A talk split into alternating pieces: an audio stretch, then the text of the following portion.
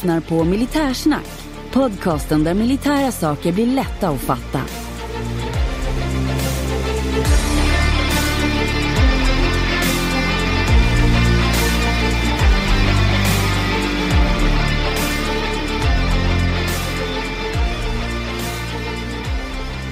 Ja, då var det dags för ännu ett avsnitt av Militärsnack.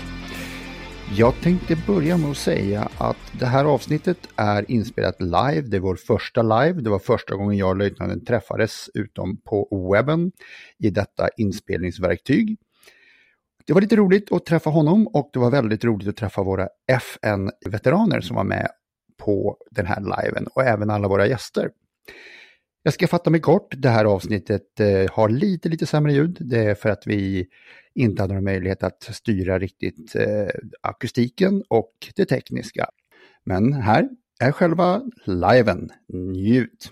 Ja, då sitter vi äntligen här i Norrköping på Stadsbiblioteket. Jajamän. Det är kul ur flera aspekter. Dels att vi blir inbjudna på det här. Eh, vi har kört ett och ett halvt år. Vi har inte träffats förr. Det här är faktiskt första gången som vi träffas. Mm. Men nu är vi här och har vår första livesändning med publik. Och vi har även gäster i form av Christer Lindell och Karl-Axel Sandler. Välkomna! Tackar! Det är ju FN-dagen idag så att vi har passat på och bjudit in dessa herrar för de är FN-veteraner. Och har tjänstgjort i... På Cypern, Kongo, Afghanistan och Kosovo. Mm. Cypern och Egypten. Ni har sett världen? En del av världen har vi sett, ja. Lite grann av det, ja. Mm. Vi tänkte väl att vi skulle försöka göra det här i en lite kronologisk ordning. Kanske inte nödvändigtvis i tid, men vi tänker att vi ska börja med Cypern. Och eh, vi lämnar väl egentligen över ordet och eh, vi kommer ställa relevanta frågor. Men eh, ni har ju ett litet eget schema så vi kör. Ja, och kanske ska jag presentera mig först. Jag heter alltså Christer Lindell. Eh, fyllde 70 år för en månad sedan. Eh, jag har tjänstgjort och jobbat i flygvapnet i 47 år på lite olika ställen i Sverige och då gjort fyra stycken utlandsmissioner. Och det är helt rätt. Då ska vi även... Karl-Axel Sandler. Eh, jag eh, fyller 81 år om ett par månader. Tjänstgjorde första gången på Cypern 65, då var jag 22 år. Hade gjort eh, militärtjänst i Linköping på trängtrupperna som sjukvårdsunderbefäl, utbildning och eh, så gjorde min första där på Cypern 65. Ja, om jag skulle börja då lite grann om Cypern, det är ju en väldigt trevlig semester och nästan en paradisö. Men vad de flesta kanske inte känner till det är att det har varit en av de oroligaste delarna av världen i många, många, många år. Och det är fortfarande inte fred på Cypern mellan turkcyprioter och grekcyprioter, utan det är bara eldupphör. Men eh, Cypern har ju ägts av väldigt många olika andra länder och nationaliteter, Osmanska riket och så vidare och det är därför det är väldigt mycket, eller var väldigt mycket muslimer på, på Cypern. Engelsmännen hade det fram till 1960 eh, när Cypern blev självständigt och då var det Makarios den tredje som tog över och blev president. Eh, under hans eh, period där så var det ja, inbördeskrig kan man säga mellan turkcyprioter och grekcyprioter för de, de drog inte jämnt. Och de levde ju i olika enklaver som det heter då. Eh, och 1964 så beslutade sig FN för att skicka dit trupp för att eh, återställa lag och ordning och för underlätta så att det skulle bli normala förhållanden där igen. Och framförallt att striderna skulle upphöra. Och då skickade Sverige ungefär tusen man ner till Cypern. Eh, sen 1974 så blev det ju inbördeskrig. Inte inbördeskrig, turkarna invaderade Cypern av den enkla anledningen att eh, det hade varit ett eh, vad kallas det för, de försökte göra en kupp och återförena Cypern med Grekland, Enosis som det heter på Cypern. Eh, och Turkiet de tog ju halva Cypern då och delade av och det var ju stora tragedier för folk fick flytta från norra delen till södra och från södra till norra. För de kom fortfarande inte överens där nere. Eh, och då blev det en buffertzon som delade Cypern. Och det är den här buffertzonen som FN idag patrullera, för att kontrollera så att inte det sker någon framflyttningar och posteringar så att de inte har mer vapen än vad de har och tillförs vapen och sådana här grejer. Och då finns det en väldig massa OP eller Observation Post längs med buffertzonen som bemannas av eh, olika nationaliteter som är där nere på FN-uppdraget och bland annat svenskarna då. Eh, men eh, 1987 så meddelade Sverige att nu vill vi inte vara med längre om inte de ekonomiska förutsättningarna för, för vårt bidrag på Cypern blir bättre och den politiska situationen förbättras på Cypern. Men Sverige fick inga pengar och den politiska situationen blev ju inte bättre. Och då drog Sverige tillbaka sin trupp ifrån Cypern 1987. Och då hade cirka 25 000 svenskar tjänstgjort på Cypern. Och det har varit den längsta missionen Sverige har varit ute på. Ehm, jag kom dit på FN-bat 69C, som betyder Cypern då, 1978. Och till skillnad från idag, det är en väldigt stor skillnad för att på den tiden så annonserade Försvarsmakten i tidningarna att vi behöver bilförare, vi behöver elektriker, vi behöver skyttesoldater och alla befattningar. Så då kunde vem som helst som hade rätt befattning söka sig till den här missionen då, till exempel Cypern. Och sen var det ett uttagningsförfarande som gjorde att man kom med eller inte kom med. Eh, vi som var försvarsmaktsanställda, eh, vi fick söka via Försvarsmakten. Eh, och då lyckades jag komma med 1978, ja. Ja, kan du berätta lite mer om de stridande parterna? Så att säga, är det en reguljär armé här från Turkiet som vi ser och vad är det grekerna ställer upp? Vad, liksom, vad finns det för parter och finns det fler än två parter?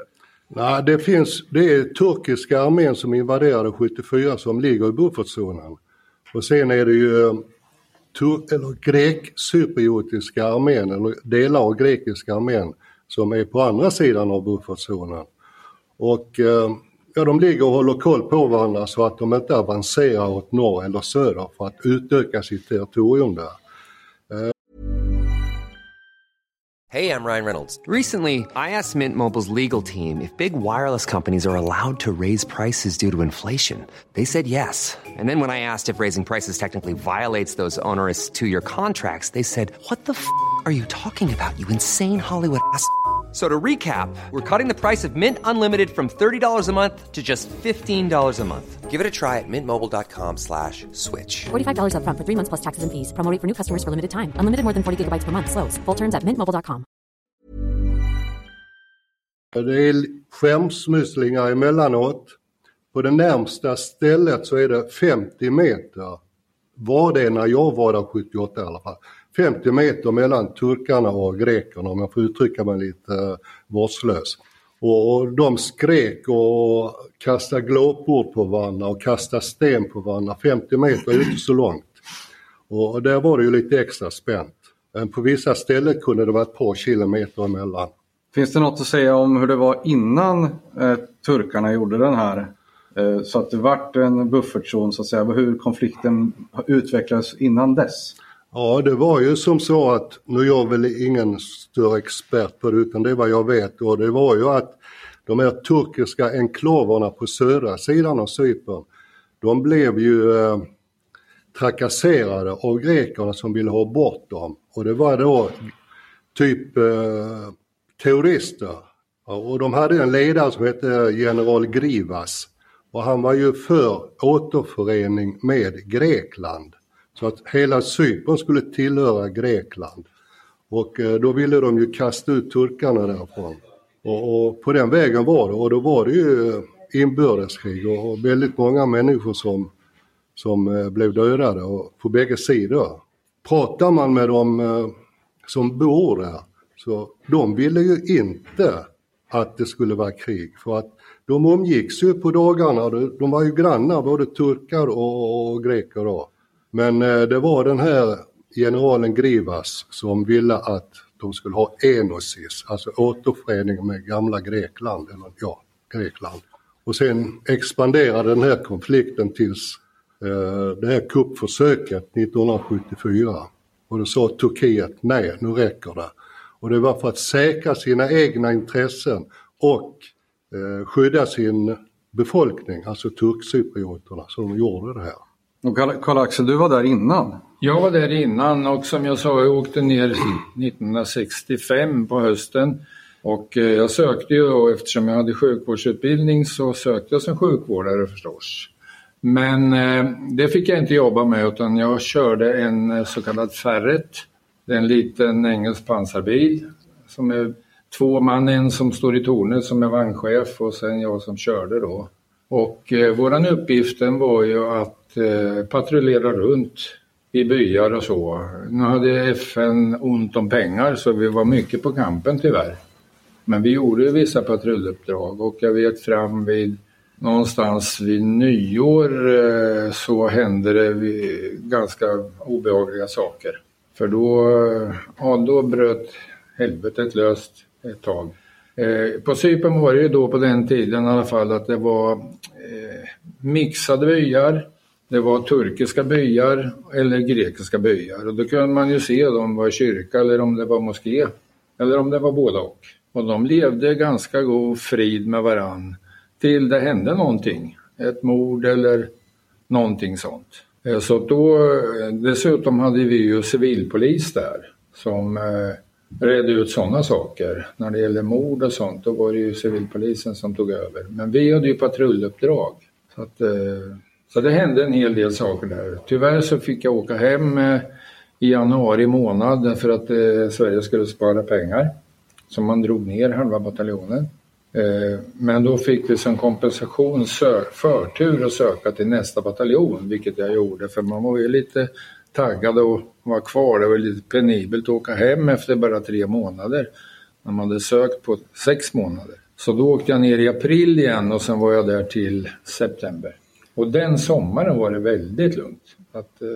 Men rätta mig om jag har fel När du var nere Karl-Axel, då, var, då, var ingen, då fanns inte den här eh, vad heter det, gränsdragningen i mitten. Och, nej. nej. Utan nej. då var det mer skärmytslingar mellan lokalbefolkning som vi pratar om. Ja, mm. Mm. och det var ju så också att den, de första svenska bataljonerna var på norra delen av Cypern men sen, jag vet inte hur pålästa ni är, men det, det skedde ju en incident där att det var ett par eh, svenska befäl som hade hjälpt eh, till att eh, smuggla vapen emellan, om det var mellan turkar Mm. Tror jag. Och det gjorde att då he fick hela svenska bataljonen flytta ner till Famagusta. Och det var ju ingen nackdel för oss därför att det var ju mycket finare område. Vi hade Famagusta, eh, Limassol och Larnaca. Så att, eh, vill du berätta? Du sa att det var lite, det var lite hemska händelser. Vill du berätta det så får du göra det. Annars kan vi ju köra vidare eller om det är något specifikt. Ja, alltså man drog ihop, det kom stridsvagnar och lite allt möjligt så här och vi visste ju att det skulle bli som vi kallar det läge. Eh, så att vi fick åka ut med våra färjetar bland annat och eh, eh, för att kolla läget och det var ju lite otäckt var det inte för att vi satt ju i bepansrade bilar och det var väl, vi räknade inte med att man ska skjuta på FN. Men eh, bara det att få köra med alla stängda luckor och sen eh, köra via periskop är inte så jäkla eh, lätt faktiskt. För att den där bilen är lite, jag vet inte om ni har sett hur den ser ut men eh, Ja, det, då åkte vi ut, jag kommer ihåg då en incident som hände, vi stod i ett eh, ställe som heter Skaria och eh, men sen, och där stod vi stilla och hade spaning bara. Och sen när vi skulle åka tillbaka hem så råkade väl jag backa ner med ena bakhjulet i en skyttegrav. Så där satt vi. Men vi kunde inte gå ut. För de sköt ju som tusan runt med alltså k-pist och sådana vapen. Så det var lite penibelt. Men, och, och lite ruggigt. Så de hade ju träffat på bilen hela tiden. Men, ja. Det var ingen som bröt igenom i alla fall? Nej, det var det inte som jag kommer ihåg i alla fall. Nej. Och det är ju såklart otäckt även om de kanske inte siktar på er. Det får man kanske inte veta om det var så att de avsiktligen besköt FN-fordonet eller om det var... Men det är klart att det är ju... Vi hade kulor i en jeepdunk, det var allt. Ja, men det är lika otäckt för det. Men då är vi, då är vi 65-66 där. Ska vi fortsätta framåt eller vill vi, ska vi hålla oss kvar där? Vi kan fortsätta framåt. Ja, Får jag bara fråga snabbt? Vad, vad har England med Cypern att göra? För England har, har, har, alltså de har fortfarande så mycket jag vet posteringar kvar på ett Ja, men England, England eh, det har väl varit någon, eng- har det varit engelsk koloni tror jag? ja, ja det för var, att eh, de här ferretarna som FN hyrde, de hyrde man av England, eller engelska. eh, Och de har en, en bas där, Dikelia. Så dit fick vi åka och serva alla gånger. Vi fick inte röra motorer eller någonting i våra ferretar. Vi fick kolla olja och sådana saker. Men så fort som det var en service så skulle vi till Dikelia och det var jäkligt jobbigt för att de var omständiga. vi De kan, hade ju ett stort sjukhus också där förresten. Ja. Eh, Det var ju som så här att när England lämnade Cypern 1960 och det blev självständigt, då hade de ett krav på eh, Cypern, nämligen att de ville behålla två stycken militärbaser där nere. Den ena heter Dekelia och ligger eh, öster om eh, Larnaca. Och den andra heter Akrotiri-basen som ligger mellan Larnaca och Limassol. Så de två baserna finns kvar. Och där är det engelsk lag som gäller där inne. Det är två, två, tre, 400 meter att köra, köra igenom och man måste byta, byta eh, till vänstertrafik. Ja. ja, Ja, det- korta lilla biten så är det vänstertrafik. Ja, det är faktiskt vänstertrafik på hela Cypern. Jaha, är det så till och med? Ja, så är det fortfarande. Vi kan sammanfatta med att det är ju så, det finns ju inte många länder i världen som inte eh, Storbritannien har haft med att göra. Nej. Så är det. Ja, nej, det jag skulle säga om eh, varför England har något med att göra. Det, vad jag, det jag tror det är och vad jag kommer ihåg är väl att eh, som efter Osmanska riket och sådär så England fick ju någon slags kontrakt på olika ställen i världen att hantera situationen. Liksom. De hade med Palestina. Där Mm. eh, fritt. Det är väl därigenom det. Ett protektoriat. Ja, det var inte en, en, en, en del av FN-insatsen egentligen? Eller? Nej, det var helt och hållet eh, på Englands villkor. Ja. Men eh, engelsmän har ju också FN-soldater där nere. Och som inte har med de här två baserna att göra. Nej, okej. Ja. Nu hör nog inte alla... alla Som ett, ja, som ett eh, tydligt exempel på den här sammansattheten av nationaliteter. Så man tittar på sedlarna från, eh, ja, på 1900-talet åtminstone när jag var där. Eh, Jag var där förresten på morgonen när turken invaderade 1974. Gick ut på balkongen klockan fyra och väntade och just. Men det var inte det jag skulle säga. Utan på sedlarna så är det tryckt, eller eh, var det, och jag vet inte hur det är nu, var det tryckt på turkiska, på grekiska och på engelska. Mm jag vet inte hur mycket av lyssnarna hör av publiken, men nu har vi haft en, en givande dis- eller, Ja. diskussion här kan vi Ja. säga. Ja, Ja. Där publiken har ställt frågor och utvecklat saker och ting. Och det är jätte, jättetrevligt. Ja, Men vi får se hur mycket som eh, kom med. Men eh, har vi några fler frågor så kan vi ta det eller så fortsätter vi. Vi kör på. Yes. Ja, Vart är vi någonstans? Nå, då kan vi börja, eller fortsätta med att, eh, jag berättade lite grann om rekryteringen gick till med annonser i tidning och så vidare. Och när man då har blivit uttagen till eh, en sån här bataljon då rycker man in till ett eh, förband där man ska göra sin utbildning. Och i mitt fall var det till I4 i Linköping. Och då rycker hela förbandet in där, eller hela bataljonen kan man säga. Och våran bataljon var cirka 450 man. Och det är indelat då i tre kompanier. Stab som sköter underhåll och sådana här grejer. Och sen två skyttekompanier och en bataljonsstab. Och då utbildades vi på Kvarn på den gamla goda tiden. Och eh, jag som kom från flygvapnet, jag eh, var inte van med arméns eh, framåtanda om vi säger så. Det var lite eh, ledigare i flygvapnet. Så här fick man verkligen sträcka upp sig och putsa kängorna och, och baskon på rätt sätt. Men det trivdes jag med, det var jättebra. Eh, två veckor blev jag utbildad för sen fick jag åka med förtruppen ner till Cypern. Och vår uppgift var då att förbereda för huvudstyrkan som skulle komma två veckor efter. Eh, så det, överlämningen mellan de som skulle åka hem och oss skulle inte märkas. Utan vi skulle bara fortsätta i deras eh, spår så att säga. Men från utbildningen, jag sa det var lite tuffare där, så eh, hårklippningen på de som åker ut idag är ju inte sådär jättenoga. Det ska vara välvårdat men när jag har varit både i Afghanistan och, och Kosovo och till och med i Kongo så har ju en del pojkar haft fläta, håret väl samlat. Men när jag skulle åka till Cypern, innan vi åkte ner så hade vi ställföreträdande bataljonschefen, major Ståhle hette han, en riktig militär. Han ställde upp hela kompanierna och sen gick han och tittade på dem och sa, du ska komma hit imorgon och vara nyklippt. Och du och du och du, du klarar det och så vidare. Och de som inte hade klippt sig, då ställde han upp dem och så skrek han i himlen se. Och då fick alla vända sig om och titta upp i himlen. Och då gick han bakom och låg håret på kragen. Ja då blev det omklippning, annars fick du inte följa med. Det var lite tuffare bud. Jag måste fråga också om själva utbildningen där. Nu om man ska åka på en mission eh, eller bataljon som ni som man sa förut, men mission säger man ju oftare nu. Utbildningen är ju ofta, det kan ju vara upp till ett halvår. Och den innefattar ju väldigt mycket med att man får utbildning på konflikten och landets kultur och sådana här saker och befolkning. Och sen innefattar det också stridsutbildning och, och sådana saker givetvis. Men hur var det för er båda? Var det mer bara skjuta in bössan och åka eller var det mycket om konflikten och sådana saker? Ja, i mitt fall så var det ju mycket om konflikten eller som de kallade för missionsutbildning. Man fick lära sig eller fick reda på varför det var som det var där nere och vad man ska tänka på när man umgås med lokalbefolkningen och, och sådana här grejer.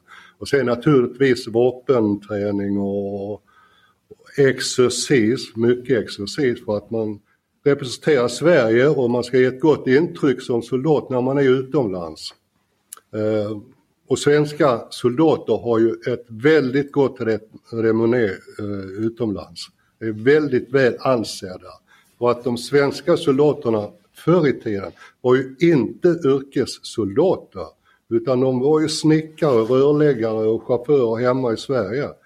Och när de kom ner där så fick de på sig uniformen och de gjorde minst lika bra ifrån sig som de soldaterna som hade det som yrke. Typ engelsmän och kanadensare och, så vidare. Och det var ju mycket tävlingar och skyttetävlingar och massa andra grejer sinsemellan de olika länderna. Och Sverige kom alltid bland de första. Och det går råg i ryggen för Sverige där nere faktiskt. Jag har en grej till. Jag tänker specifikt fråga Karl-Axel tror jag. För att 78, då tänker jag att många, det kan vara fördomsfullt för jag är för ung, men då kanske folk hade rest lite, men 65 och så. Vanliga människor kanske inte hade varit på någons exotiska platser. Alltså när man kom hem var det unikt att liksom ha varit iväg så pass långt. Nu åker ju folk runt halva jordklotet på semester menar jag. Ja, det var det ju. Och dessutom så var det ju så här att på den tiden på Cypern, det var inget semester, eh, ingen semesterort. Utan det började lite grann och det var, det var ju lite kul i det här att när det kom turister till Famagusta, då fick de komma ut till våran kamp, Carl Gustaf kamp, och vi gjorde lite uppvisning för dem med våra affärer. Det var ju rätt, rätt festligt faktiskt tycker jag, eh, rent utanför programmet så att säga. För att de skulle se hur det funkar. Så att, eh, då fanns det ju inga turister direkt utan eh, playan det var ju lite FN-folk och sen var det engelsmän förstås som bodde där. Plus de som ja, inhemska befolkningen. Hur var, alltså vi, tar, vi är kvar i Cypern. Om vi tittar på Afghanistan till exempel. Som jag, det var ju det vet ju jag att det var ju ganska lugnt förhållandevis i början. Sen eskalerade ju där runt FS 18-19 eh, och vart rena, och då började man ju åka stridsfordon 90. I början åkte man ju obepansrad bil. Och sen nu är ja, sen, intensiteten går ju upp och ner. Hur, om vi beskriver Cypern, när var liksom peak? Vad, var det lugnt i början, vart värre eller var det värst i början, vart bättre? Eller hur, hur ser liksom konflikten ut? Men som jag uppfattade så gick det lite så. Lite upp och ner. Lite upp och ner. Mm. Eh, ända fram till det, det brakade loss 1974. Och det var ju också så här att jag eh, kom ju till sen, jag var i Egypten då och då var vi på en livresa på Cypern, en kompis och jag. Och eh, våra respektive var nere då så vi kunde träffa dem. Och eh, jag skulle egentligen ha gjort den sommarbataljonen där. Det var meningen från början. Men fick den här andra som vi kommer till sen. Eh, så att eh, då var det lugnt på i april tror jag, mars, april var vi där någon gång. Och sen så brakade ju allt löst då i 74? Ja, 74. Jag kommer inte ihåg vilken månad. Maj, juli, juli kanske. Ja. 20 juli får vi här från publiken. Det hotellet vi bodde på i Famagusta, det var just det första de bombade. Twiga Tower, som låg nere vid Famagusta strand. Fritidsresor hade sitt kontor i bottenvåningen. Ja. Platschefen satt och mm. vid skrivbordet. Mm. Och vi bodde på det hotellet då, när vi var där. Jag bodde två kilometer därifrån, som platschef för fritidsresor. Vi kan väl säga det att turisterna de börjar väl att besöka Cypern alltså på mitten på 60-talet. Mm. Då börjar de riktigt, och när stressen som vi sa 1974, då fick ju alla svenskar, alla turister överhuvudtaget evakueras från Cypern. Fick inte vara kvar. Eh, och när jag kom ner fyra år senare, då fanns det fortfarande inga turister där. Och det, det var för farligt. En och annan eh, tog sig dit på eh, bakvägar så att säga. Eh, och de kallar vi för pelikaner av någon anledning. I eh, Limassol och Parfors har de väldigt mycket pelikaner som kommer och åker fram och tillbaka. Eh, det var väl likadant med turisterna där, därför kallas de för pelikaner. Men det dröjde ju ända fram till kanske 76, 77, fel, 79, 80, 81 innan turisterna började återvända. Och då kunde de ju inte återvända till typ Famagusta som var det finaste stället på Cypern innan kriget. Utan nu blir det Larnaca och Limassol och det är fort Ayanapa, Nisse Beach och allt vad det heter. Eh, dit de åker. Och det är ju inga dåliga ställen om man ska göra lite reklam för som turist där nere. Det är väldigt fint. Bästa badvattnet på hela Medelhavet. Varmt. Vår bataljon kallades för den heta sommaren 1978. För det var väldigt varmt där nere. Det var alltså inte en dag under 30 grader från maj till oktober månad. I oktober månad kunde man åka upp till Trådåsbergen och åka skidor. Och sen åkte man ner till Larnaca och bada. Så att eh, det kommer ju även snö på Monte Olympus som högsta berget heter nere på Cypern. Mm. Ja, det, du nämner här pelikanerna, det tycker jag är intressant. Det är ju sån här slang som uppstår. Eh, innan vi börjar prata så pratar vi om pinkisar också. Ja, pinkisar det är alltså de som är ute på en FN-mission för första gången. De kallas för pinkisar.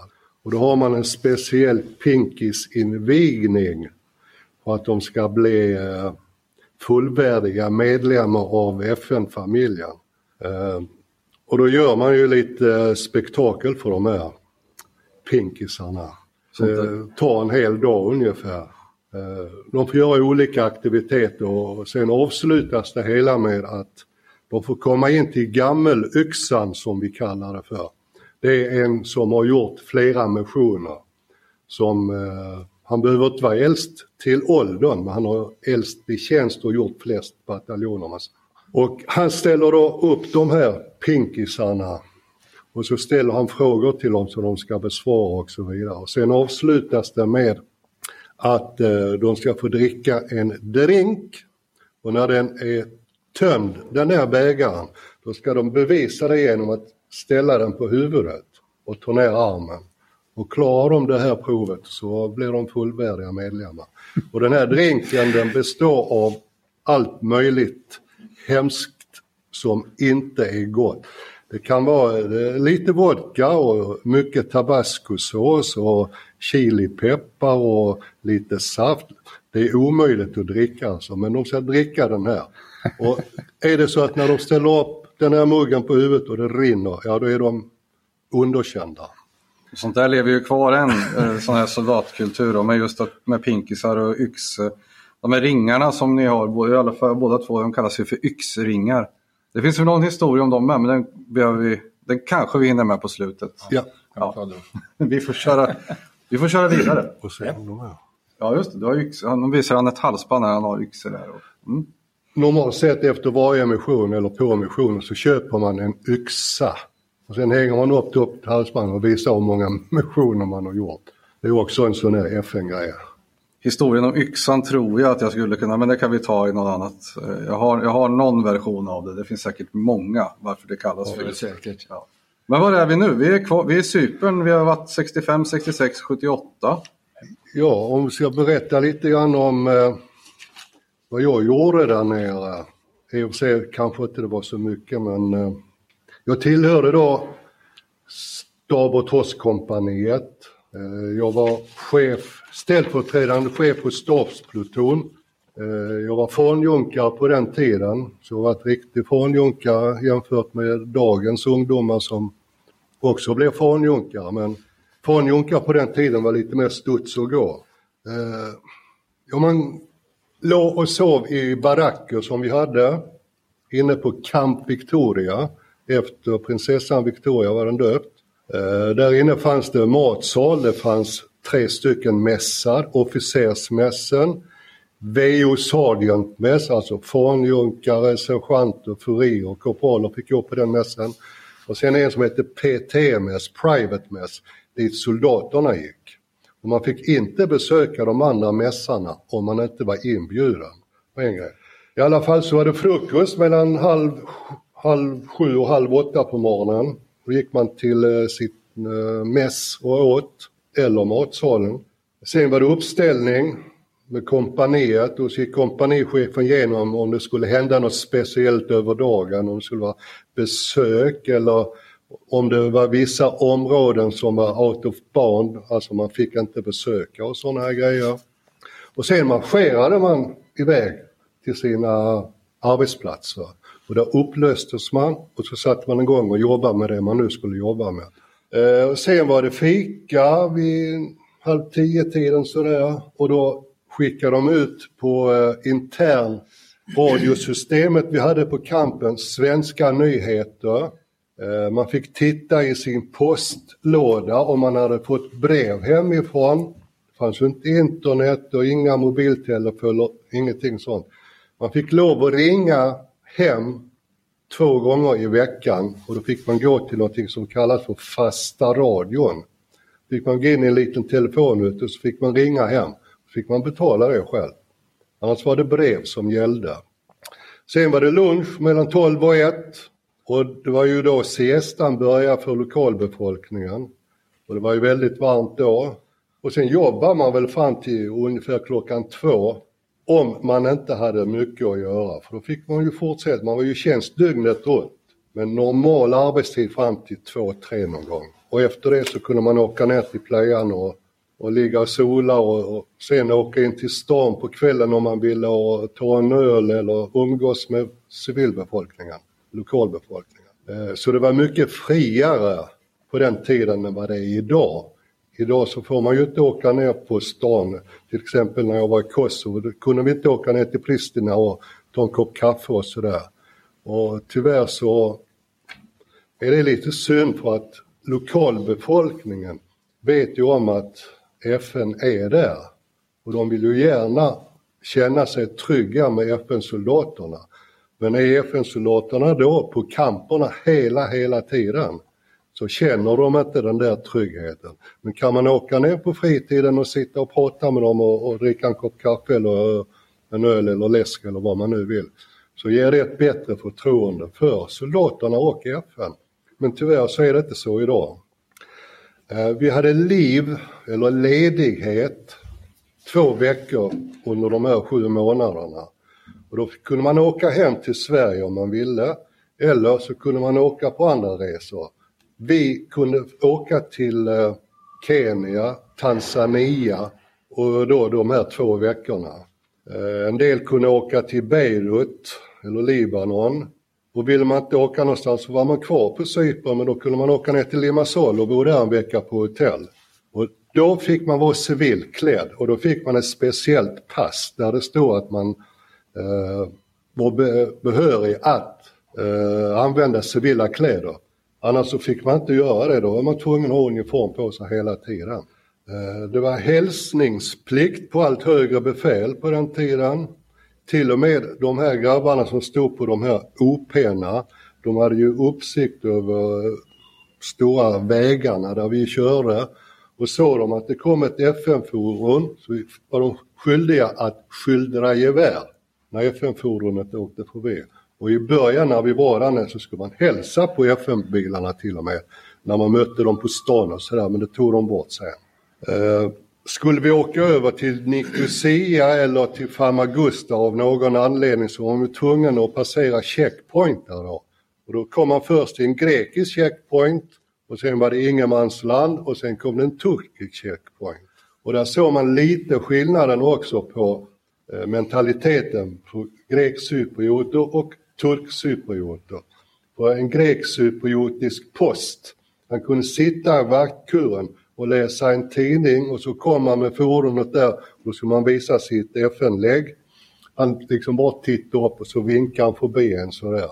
Sen kom han bort till den turkiska checkpointen. Då kom det ut två man. En gick fram till fordonet och bad dem att få se på legitimationen. Han tittade väldigt noga på den och sen gjorde han en och så varsågod och passera.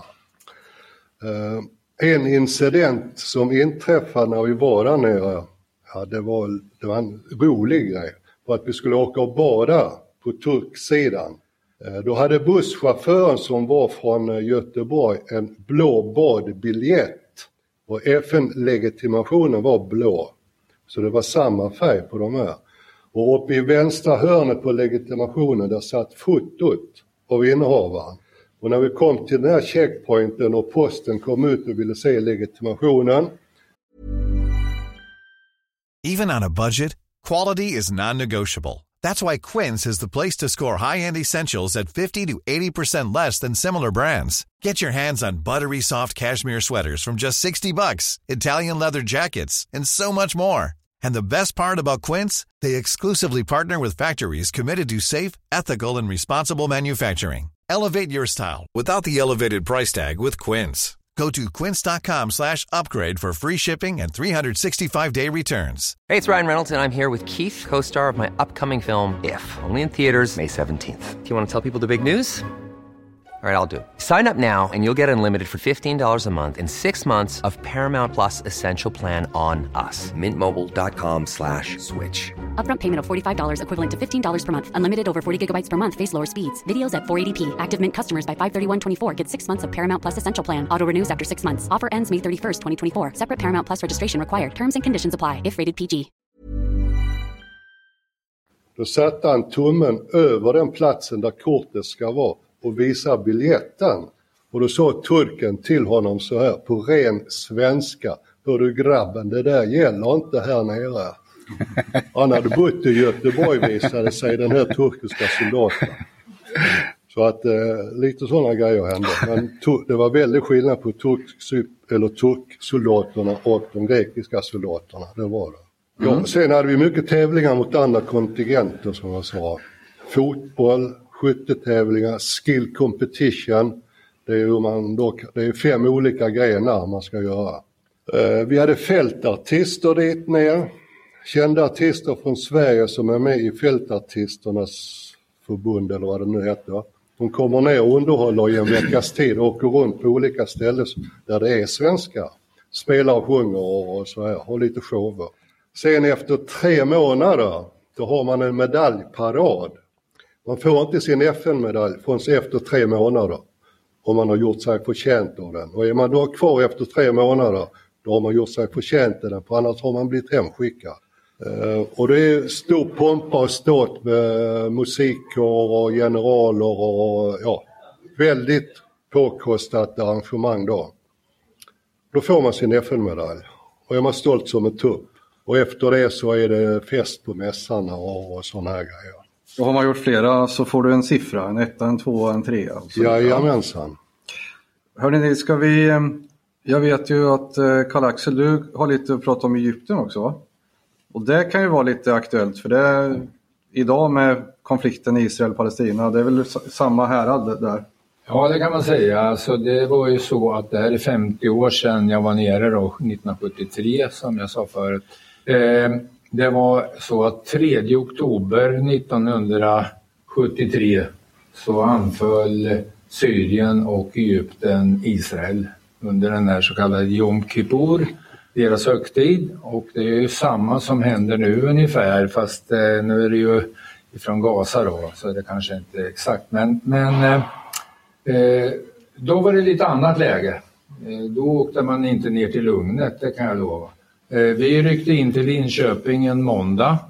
Eh, vi skulle utbildas för en eh, bataljon på Cypern 74. Och efter bara några dagar så var jag med en grupp som fick åka till Strängnäs för att titta på mobbförråd och vi visste inte så mycket om det här. Men sen vart vi då inkallade i gymnastiksalen på en onsdag tror jag, eller torsdagen samma vecka. Och ehm, då hade svenska eh, staten tagit beslut att man skulle skicka FN-trupp till Egypten.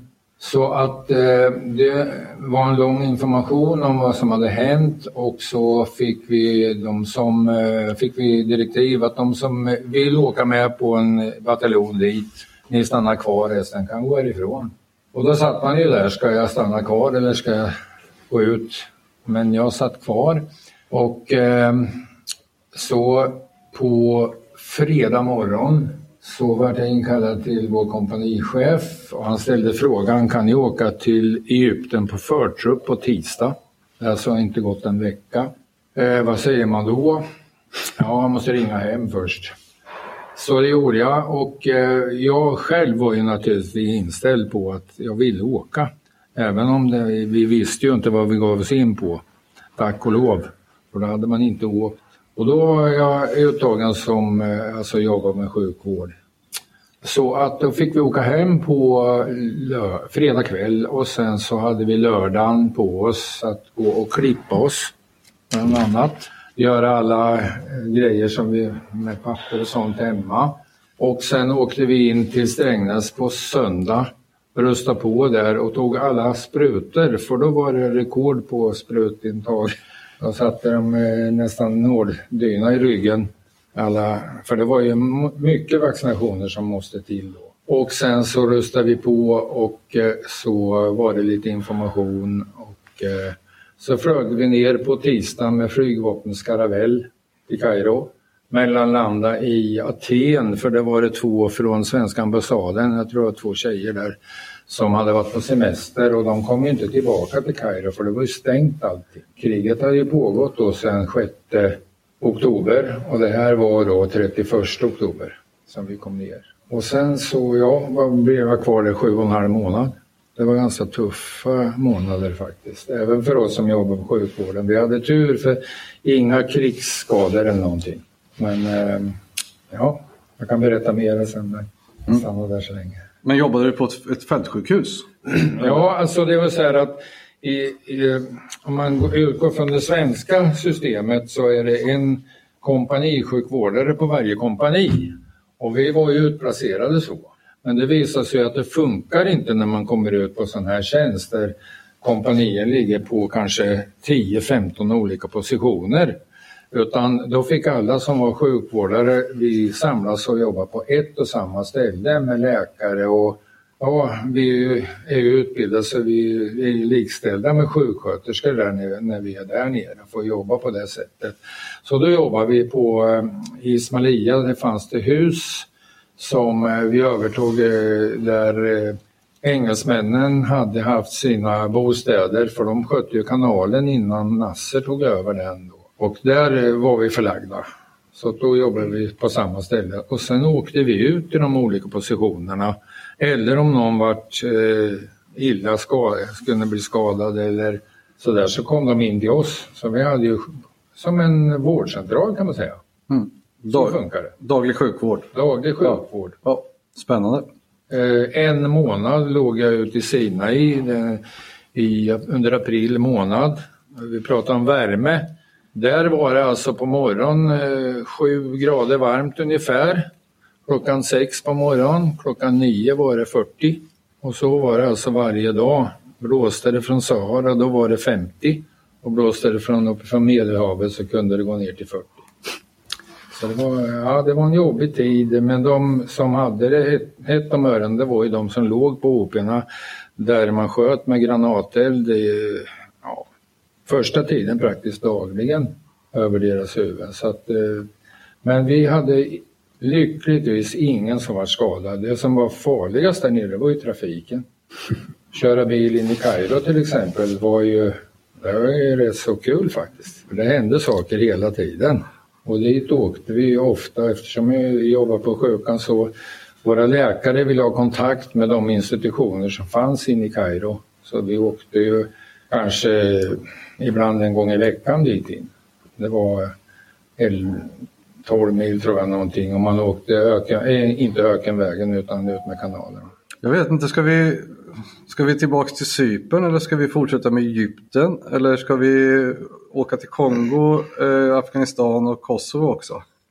Vi har ju lite, vad har vi? Jag kan bara fylla på, ja. förlåt, jag kan bara fylla på lite där med, med eh, så, så kan vi avsluta det med Egypten. Det som, som man fick, eh, som fanns där nere som man passade sig för, det var ju till exempel, det fanns giftiga ormar ute i öknen.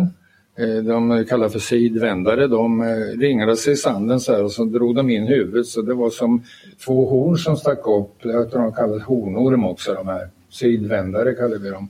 Och skorpioner förstås, så att när man tog på sig skor på morgonen så hade man ju för vana att vända dem upp och ner så det inte låg någon skorpion kvar när man stack ner foten. Nu var ju inte de så här eh, jättefarliga men det var obehagligt att bli stucken av dem i alla fall. Ehm, de som var på positionerna var, bland det viktigaste var att tvätta händerna och hålla god hygien.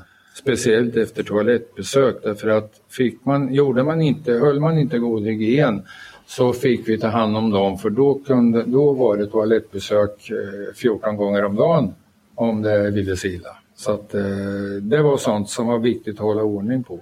Eh, vi gav ju också mycket vaccinationer, gammal globulin, eh, oftare än vad de får. Så då fick vi göra så här att istället för att alla 600 man skulle komma in till oss för att få de här sprutorna så fick vi ju ta och lasta i våra fordon och så åka ut till positionerna och stod där ute. Det var ju, ja, det var en spännande tid var det, väldigt spännande tid. Eh, livresorna som vi gjorde, jag gjorde en resa ner till Luxor och San med tåg, lite flygplan till Abu Simbel, då fick man ju se allt som var där. Vi åkte ut till Kairo, pyramiderna, Giza. var en vecka på Cypern som jag sa, eh, 74 då. Och så var jag hemma några dagar. För att vi fick ju åka med så kort varsel så att då fick vi lite extra liv. Så vi kunde åka hem också och då åkte jag vanligt flyg hem och sen åkte jag med en Hercules, en Herka som vi kallar det, ner dit tillbaka. Och det var ju också en spännande upplevelse att flyga en Herka, det kan jag lova.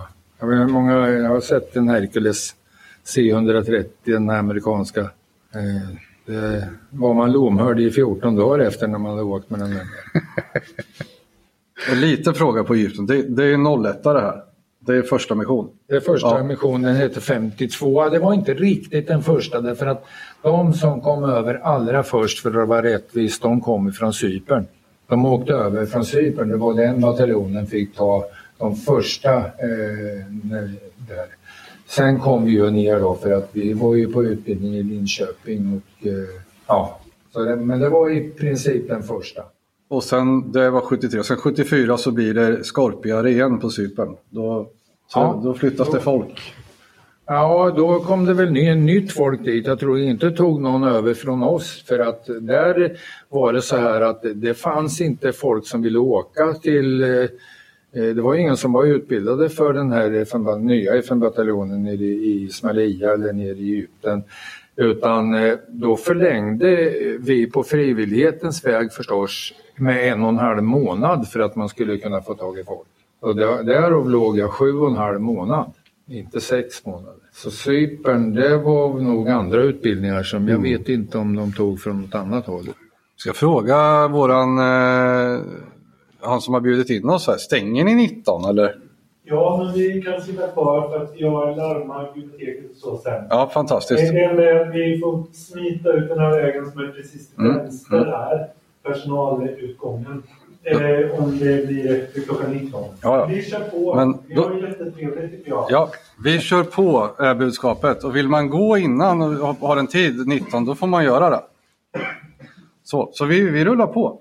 Eh, nu får ni välja då. Ska vi, nu har vi varit på Cypern, Egypten. Ska vi, ska vi, är det långa historier, Kongo, eh, Afghanistan, Kosovo eller är det mer intressant att stanna? Och hur, hur länge vill ni prata? Ja, men vi har, Jag har fått, ingen tid. vi har permission ikväll. Ja, permission. Fantastiskt. Nej, men eh, jag kan väl berätta lite mer om, om Cypern, om vad vi gjorde där nere. Eh, svenskarna de hade ju sektor 5 som det hette.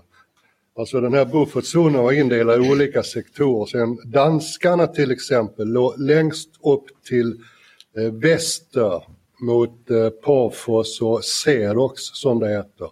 Och så kom då österrikare, finnar och engelsmän, kanadensare och så svenskarna. Och vi hade då ifrån Nicosia ner till Famagusta. Och buffertzonen där den varierade ju då i bredd och den var ju ofta minerad. De turkiska soldaterna minerade här och, och där hände det ju att eh, bönderna de körde ut i minfälten och blev kvar där. Och det var ju ingen som fick ut och hjälpa dem eller hämta dem på något sätt. Så på vissa ställen stod ju traktorn kvar, sen, sen låg det ju kvarlevorna efter föraren jämte. Och hur det är idag det vet jag inte men eh, det har väl inte blivit så mycket bättre. Men det var ju då första skyttekompaniet och andra skyttekompaniet som skötte de här OP'na med uppsikt mot buffertzonen givetvis. Och de låg där ute en vecka i taget och sen åkte de hem till kampen, eh, till eh, Camp Goldfish i Nicosia. Och andra kompaniet, de, jag kommer inte ihåg vad det hette, var de låg, men de var en vecka på OP1, tjänstgjorde dygnet runt och sen åkte de ner till kampen för återhämtning och blev ombytta. Eh, Vilken sida är det ni, är, är det vi, vi bor på här? Alltså nu, när vi, är det på turkiska sidan, eller på grekiska eller på båda och? Var, Nej, det är på eh, grekiska sidan. Är det faktiskt. kan man, är, är det någon av parterna som är mer vänligt inställd till FN? Om man, om man får fråga så. Är det känslan när man är där? Känslan när man är där är, ja, jag törs inte svara på det för jag hade inte så mycket med soldaterna att göra, men de, de grekiska eller cypriotiska soldaterna de brydde sig kanske inte så mycket utan det var ju mest för civilbefolkningens skull.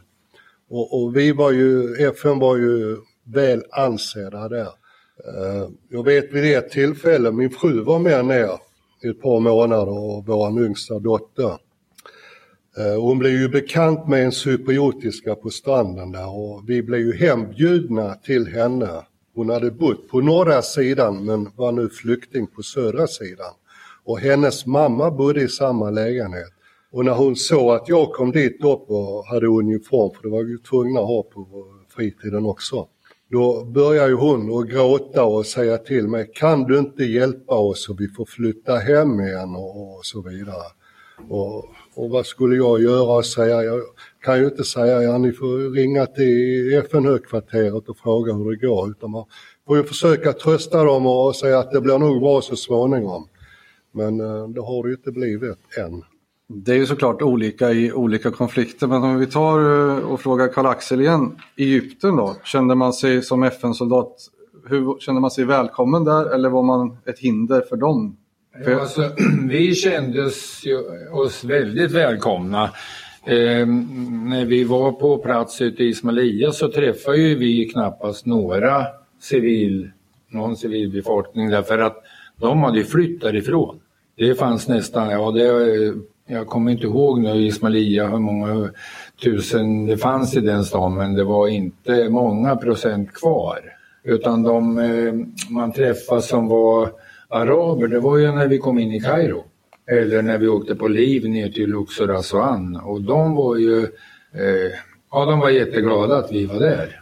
Därför att eh, de var ju, alltså det var ju de själva som hade anfallit Israel men eh, Israel vände ju på den här steken på några dagar bara. Det tog ju 14 dagar, tre veckor kanske så hade de ju gått över Suezkanalen och in i Egypten och, och hade då inte de gjort halt då hade de ju kunnat tagit ja, stort sett vad de ville. Så att vi var välkomna. Där var vi väldigt välkomna. Och det känner ni båda om Sypen också? Mm. Sypen var ju också så här att när jag var, jag var ju tidigare, då var det ju som jag sa ibland mixade byar och Alltså lokalbefolkningen, när vi var ute och åkte med våra patrullrunder så kunde vi ju stanna i en by och sitta och fika och prata med folk. Eh, det var inga problem alls. Utan eh, de var väldigt vänligt inställda till oss. Eh, jag tror att det var nästan eh, mer på den turkiska delen, alltså de turkiska befolkningen. De var nog mer, för de var mer eftersatta än vad grekerna var. Och det kanske var det som var orsaken till det som hände 74 sen. Att eh, Turkiet inte stod ut med att de vart trakasserade så mycket som de vart. Ni kommer få en fråga. Vill du, vill du komma fram och ställa frågan? Eller vill du, för jag är osäker på... Ja, jag är osäker på om det hörs nämligen, frågorna. Men ställ den annars. Jag för... ja. eh, nej, men frågan jag skulle ställa var just när ni var på Cypern om eh, liksom, lokalbefolkningen. Kom de någonsin till er och fråga om hjälp och sådär? Eller eh, var det mest att att ni, ni bara träffade dem när ni, när ni var iväg liksom, på stan? Eller så. Mm. Nej, det, det, är ju som du säger, det var ju mest att man träffade dem på stan och sådär. Sen hade vi ju civilpoliser där nere, Civpool som de heter, som på FN-uppdrag, så de hade blå basker de också.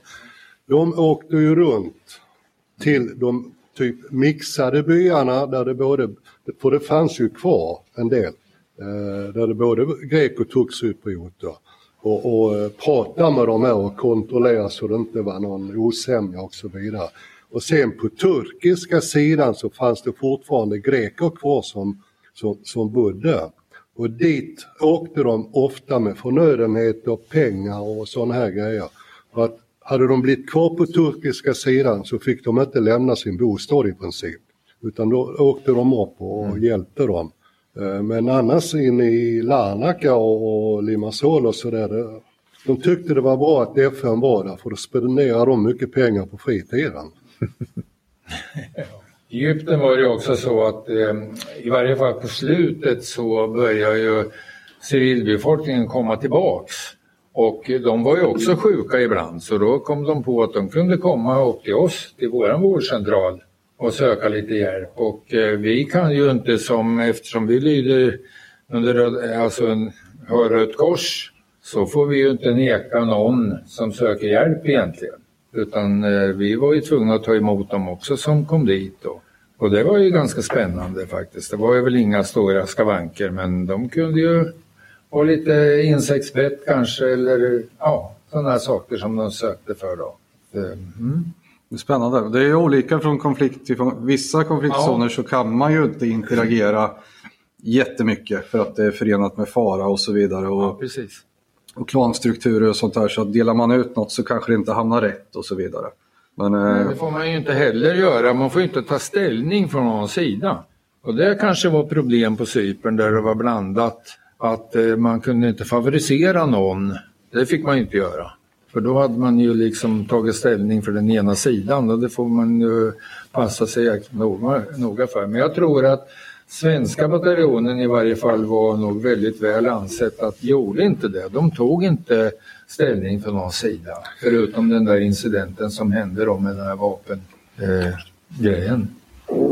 Eh, eh, men som till ett exempel när vi var på liv nere i Assuan så var det de när vi var inne på restaurang som frågade, eller på hotellet, hotellrestaurang som frågade vad händer?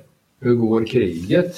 De visste ju inte, det fanns ju inte eh, den kommunikation som vi har nu. Cypern till exempel, det berättar ju du Christer att man kunde ringa på svarta radion som vi kallar men vi när jag var där, vi fick gå till telegrafen och så beställde vi telefonsamtal och sen efter en vecka gick vi ner och tog det där telefonsamtalet och svarar man inte då hemma, då fick vi ju vänta en vecka till. Mm. Och det var dyrt som satan att ringa hem alltså. Jag vet inte vad två, tre minuter kostade men det var inte billigt. Det gick på satellit över England på något vis. Så där var det att skriva brev. I Egypten samma sak. Jag tror jag skrev brev åtminstone ett varannan dag. Det känns ju vettigt med som lite dagbok eller att man ja. skriver av sig lite grann av sina tankar. Och... och då skrev man ju till alla möjliga som man fick tillbaka. Så man var ju, varje dag så var man på posten och frågade, kom några brev till mig idag? mm, ja, det är väl bra med lite reality, alltså verklighetsförankring, att man får ja. även hemifrån att... Maten var ju också när vi var där nere, det kan jag ju berätta att första Ja, åtminstone första två, två och en halv månader så levde vi på konserver som man skickade ner från Sverige. Vi kunde inte köpa någon mat ute. Vi hade ju veterinärer med oss som besiktigade allt kött som skulle köpas och det fanns inget som man godkände. Utan eh, jag tror vi tömde alla mobförråd i Sverige på den där tiden. För att konserver till 600 man, det går åt några burkar om dagen. Och det är ju beroende på vad man är, men det är som sagt om Mali nu, nuvarande, ja. det är ju också så att då, då, får man ju ha med sig mat. Man mm. köper ju inte mat på plats. Nej.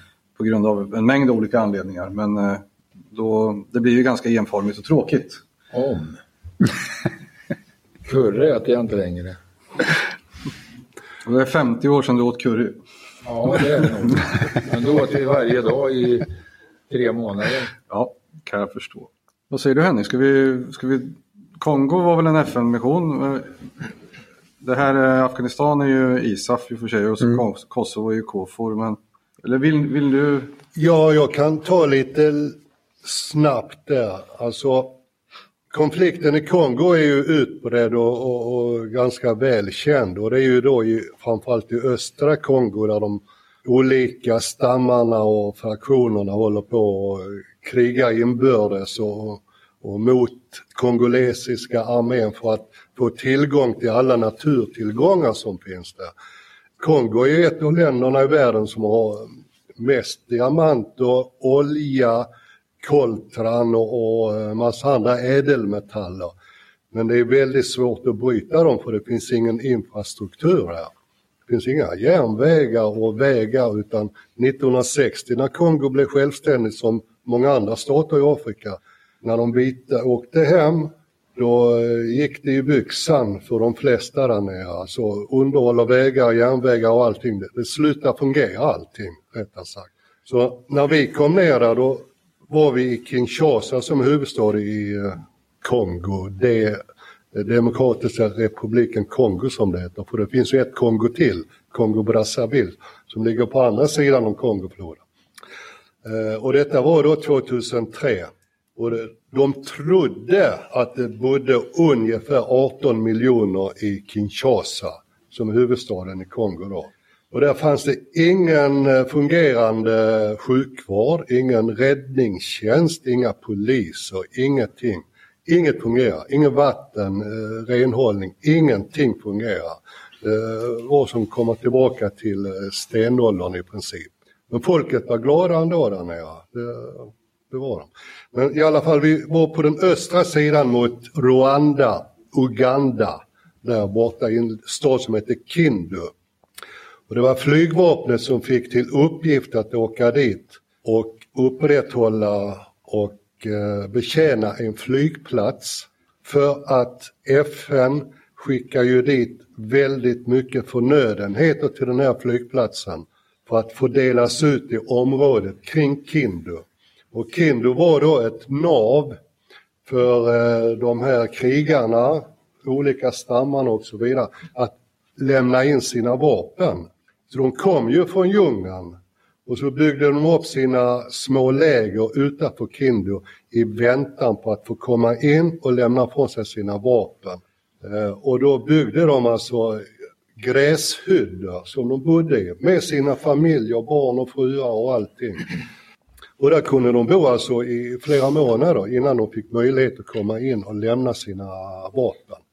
Och vår uppgift var då att betjäna den här flygplatsen med incheckning, utcheckning och, och cargo då när det kom flygplats eller flygplan, eh, flygplanstjänst, alltså serva lite flygplan och bedriva brand och räddningstjänst på den här flygplatsen. Och den var ju då bara öppen under dagtid och det fanns inga hjälpmed, landningshjälpmedel och sådana här grejer.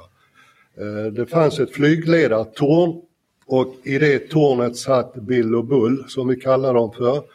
Två eh, locals då som var anställda av FN för att sitta och kunna observera flygplanen och prata med dem och tala om för dem att ja, banan är fri. Alltså det är inga djur på banan och det är inga som sitter och lagar mat på banan och så vidare. Eh, och så sa de till dem, ja då kan ni landa då. Och det var ju stora fraktflygplan, alltså Il-76 som är dubbelt så stora som Hercules. Eh, det var mycket eh, DC-8 och DC-9 som kom dit. Och allt då inhyrt av FN. För att frakta dit bensin, eh, cyklar, madrasser, och allt möjligt. Och mat givetvis. Eh, som då delades ut till lokalbefolkningen. Och då fanns det då eh, en kamp med sydafrikaner som hade till uppgift att bevaka stan, se till så det inte hände någonting och så vidare. Eh, det var vi svenskar som bodde på Camp Hammarskjöld tillsammans med ett gäng från Senegal. Och sen nere på Kongofloden som låg precis jämte fanns det folk från Uruguay och Paraguay tror jag det var, som patrullerade Kongofloden och kontrollera då så att inte det var överfart av vapen och, och sådana här grejer. Um, och där hade vi tjänst då från klockan sex på morgonen till sex på kvällen för det är 12 timmar dagar och 12 timmar natt hela tiden. Det ligger ju nästan rakt under eller på, uh, uh, vad heter det, ekvatorn ekvatorn. 30 mil söder om ekvatorn. Och luftfuktigheten var väl 90 procent och vi var där alltså från eh, november till juni under regnperioden då när det, vi har vinter här. Men det regnar mest på nätterna som tur var. Eh, och där kunde vi också gå ner, det var ju flygvapnets regi vi var där. Och där kunde vi gå ner på stan och gå på marknaden och så vidare, men obeväpnade. Och hade du gått med vapen så hade det varit provocerat, eller provocerande. Eh, så där, där kände man verkligen att FN gör någonting för oss. För vi byggde upp en skola som hade raserats av, eh, av eh, granater och, och, och sådana här grejer. Vi hjälpte till på sjukhus att få igång elektriciteten där med kraftverk och sådana här grejer. Våra läkare, vi hade två läkare med eh, och sen blev det bara en. Men de var ner och utbildade personalen på sjukhusen och, och sådana här grejer. Vi åkte runt på olika projekt, skolor och så vidare och delade ut pennor och papper. Och skolsalarna där, det var jordstampat golv sådana här skolbänkar som vi hade här i Sverige på 1800-talet. En svart tavla med kritor läraren fick stå och skriva på. Presenning som tak. Det fanns bara fyra väggar och så tak och presenning. Eh, och där var det ju då allt från 6 år upp till 15 år, mixade klasser. Eh, när man gick ner på stan, de tiggde ju lite pengar givetvis, men alla var ju väldigt glada för att vi kom. Eh, fysisk träning blev det ju ganska mycket och vi gick varje morgon en 7-8 kilometer på en runda som vi kallar för Jamborundan, Swahili. Och då gick man från vår kamp och ner genom stan och in i djungeln en bit och så upp tillbaks till kampen och det tog drygt en timme, kanske en och en halv ibland. Och då klockan sex på morgnarna då satt de ute och vid sina eldar och lagade frukost och så vidare. Och när vi passerade då ett gäng på sex, sju stycken så skrek alla jambo, jambo. Det betyder liksom hej, hej, god morgon och så vidare. Därför heter det jamborundan. Mm. Uh, ja, det, det var en, en, fantastisk upplevelse att komma ner till Kongo och se allt det här jordstampat golv som jag sa och barnen sprang omkring. En del nakna, en del hade t-shirtar på sig som var malätna eller vad det nu var. De var väldigt eh, trasiga. De badade i Kongofloden som vi absolut inte fick göra. Dels för att det fanns ju både krokodiler och flodhästar men det är så mycket eh, småkryp som inte ska vara på människokroppen. Och Karl-Axel berättade att de fick mycket sprutor innan de åkte men jag tror vi fick 12 eller 14 sprutor innan vi åkte till Kongo eh, mot allting. Och det finns en parasit som heter Bihartia som eh, lever i vatten och det var därför vi fick inte bada där för den tar sig in i kroppen på olika öppningar och, och sen blir man jättesjuk. Och sen fanns det något annat, vi hade lokalanställda på kampen som tvättade, strök våra uniformer och kläder. Eh, de hjälpte till i köket lite grann och de var lite skräddare och det var lokalbefolkning som var anställda av FN för att hjälpa till på kampen.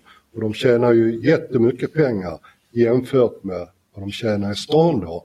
Eh, och anledningen till att de strök våra skjortor och byxor och sånt där, det var helt enkelt att det fanns en fluga som de sa var färgblind. Och, och låg det då till exempel en tröja eller en skjorta eller någonting på marken så såg de inte skillnad på om det var jord eller om det var en grön skjorta.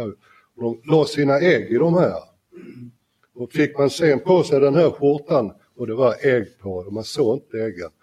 Så den här larven den kröp in i skinnet och sen efter ett par veckor så fick man som en finne på handen eller var det nu kunde vara någonstans. Och sen kom det upp två svarta prickar. Det var då luftrören till den här insekten som var här inne. Och sen sprack finnen och då flaxade den här insekten ut. Men strök man kläderna så tog man död på de här eh, äggen. Hade du något påhugg, Karl-Axel? Du vevade lite där när vi pratade Nej, jag tänkte på den här Bilhadzia. Det var ju samma i Egypten alltså. Det var ju absolut förbjudet att bada i de här kanalerna. Eh, nu badar vi i Suezkanalen ändå, men eh, där kanske det inte fanns bilharz. Jag vet inte. Jag blev inte drabbad i alla fall. Eh, för därför att vi hade ju inte tillgång till bad. Jag tror vi badade en gång på sju och en halv månad. Förutom när vi var på Cypern förstås. Ja, vi, hade ju inte till, vi hade ju en eh, branddamm. Typ eh, sådana här mindre bassänger som man kan köpa på eh, Jula eller var som helst idag som egentligen var som en branddamm för att kunna använda till brandbilarna och så vidare om det skulle börja brinna i närheten eller på kampen. Men den använde ju vi som bassäng. Där kunde sitta fyra, fem man i den där och ända tills läkaren fick reda på det och tog vattenprov och då blev det stopp. Vi tyckte, ja, fan det ser ju rent klart och fint vatten här. Ja men det var ju mycket skit i vattnet som man inte såg. Mm. Nej, nej, vi har dragit över med 20 minuter. Vi har kuppat in oss Oj. på äh, biblioteket. Får jag bara en, en liten passus som har med, med ja. Kongo att göra. Jag har ju inte varit där. Men jag har en bekant i Linköping. Det kan ni googla på, ni som hör. Det får ni klippa bort annars. Eh, han heter Erik Brage. Så kan ni få en riktigt eh, skön historia eller otäck historia, vilket ni vill. Lägg det namnet på minnet. Erik Brage. Jag skriver upp det. Kongo och de blev tillfångatagna där 10-15 eh, stycken och satt i fångenskap i ganska lång tid. Mm. Det låter som att det fanns ett och annat att akta sig för. Kongo var nog, eh, ja, Afghanistan vet jag inte, men Kongo var nog bland det värre. Men eh, ja. Alltså det, det, var ju, vi märkte ju inte så mycket av stridigheterna i Kongo, mer än att det var minerat på, utanför flygfält. Man får ju bara gå på hårdgjord yta. Man ska inte ge sig ut i gräset och sådana här grejer för då ligger det förmodligen minor där. Minor som man hittar, antingen spränger man dem eller så bygger man ett stenröse med vita stenar. Och då vet man att här under finns det en mina så där ska man inte gå i närheten. Men annars så, eh, ja barnsoldaterna var ju farliga. De gick ju omkring på stan. Och det, de kunde vara allt från fem år upp till 10-12 år. Med en Kalishnikov på, på ryggen, en cigarett i munnen och ögonen gick i kors. Så man visste ju liksom inte vad gör de där nu när de ser att det kommer FN-soldater och så vidare, utan de där passar man sig för väldigt noga. Så det var väl eh, det som var mest otäckt om man säger, förutom då ormarna och sådana här grejer. Eh, som det fanns mycket av. Men det är samma om vi går tillbaka lite till Egypten när jag var där. Alltså, I Sinai så var det ju minerat eh, på väldigt många stora områden efter sexdagarskriget 67. Och eh, sen så, eh, man åkte runt där så var det ju som att åka på en eh, bilskrot ungefär emellanåt. Men det var tank som stod där istället och, och sådana saker. Så att där fick man ju passa sig inte åka utanför en väg. För då kunde det gå en mina direkt och det hände vid något tillfälle för oss. En jeep som skulle vända och som tur var så det, den som satt på passagerarsätet hade gått ur för annars hade den flugit rakt upp i luften. Att det, det så var det mycket så här, man, men man lärde sig det då och vi som jobbade inne på kampen vi var ju aldrig utsatta för det här men de som låg ute på positionerna de hade jobbigt psykiskt, mer, mycket mer psykiskt än fysiskt tror jag.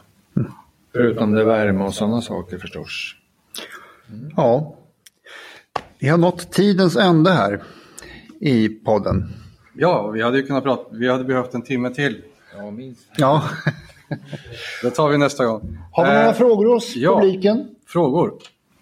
När ni var ute på mission, hade ni något samarbete med civila FN? I Kongo hade vi ju eh, samarbete, kanske jag inte ska säga direkt, men de fanns där. Det var ju UNHCR och även i Afghanistan och sen fanns det en, nu vet jag inte vad den hette, men den svarade för kvinnors rättigheter och, och så vidare i Kongo.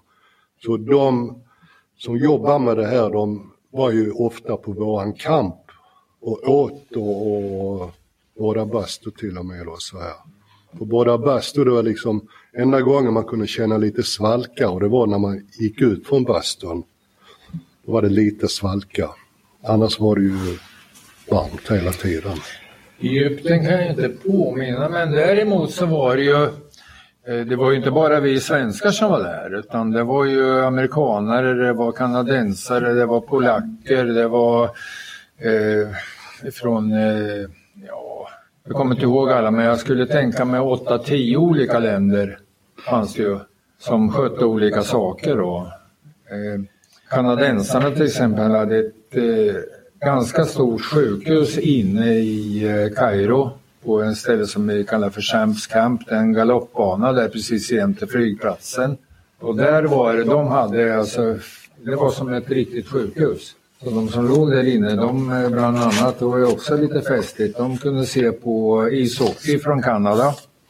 Det förde de över så låg de och tittade på TV inne på, när de låg på, på sjuksal där då.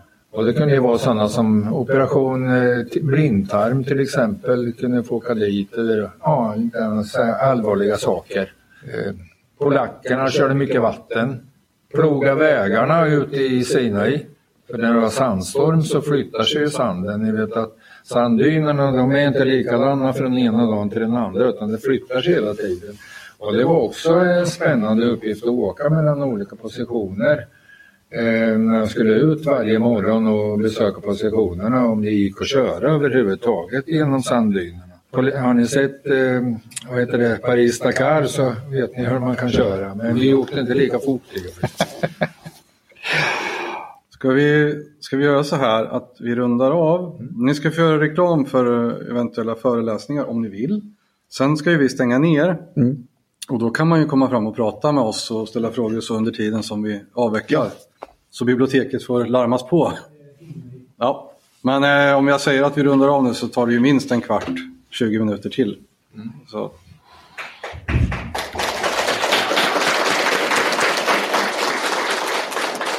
Och det om ni vill eh, slutligen, om ni hade något, vill ni göra reklam för er organisation och er verksamhet och sådär, eh, så får ni göra det. Och föreläsningar och sådana saker. Ja, eh, det vill vi ju naturligtvis. Nu har ju inte vi några sådana allmänna föreläsningar. Bland annat så har vi, vi ska på skolbesök mm. nu i november. En förfrågan ifrån, heter det Kristinaskolan? Nej, Kungsgårdsgymnasiet.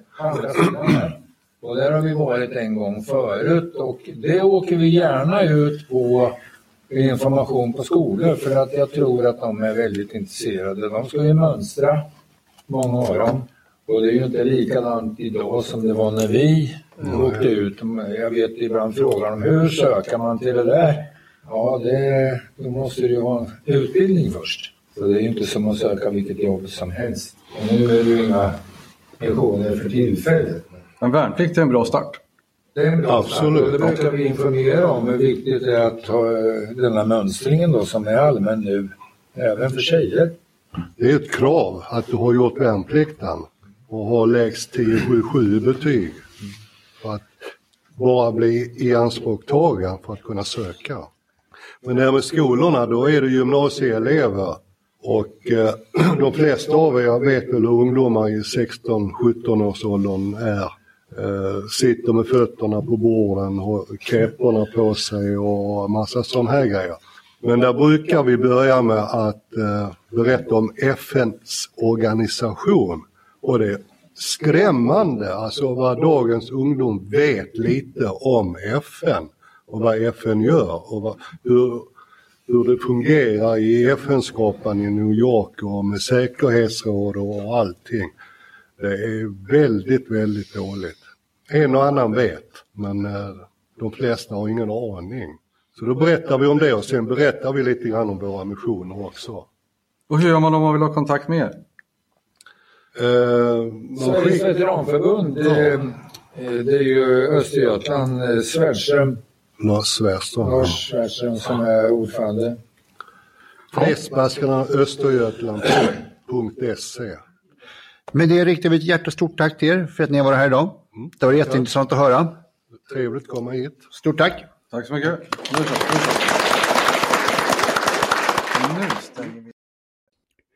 Ja, där hörde ni vad ni missade när vi spelade in vår live i Norrköping på FN-dagen. Ni som har lyssnat på det här hoppas jag är Patreons. Är ni inte det så går ni in på patreon.com militarsnack och gå med nu för endast 19 kronor så kan ni bli spion. Och då får ni de här avsnitten lite före alla andra och ni slipper reklamen. Det var allt för oss idag. Jag tackar. Ha det bra. Hej hej!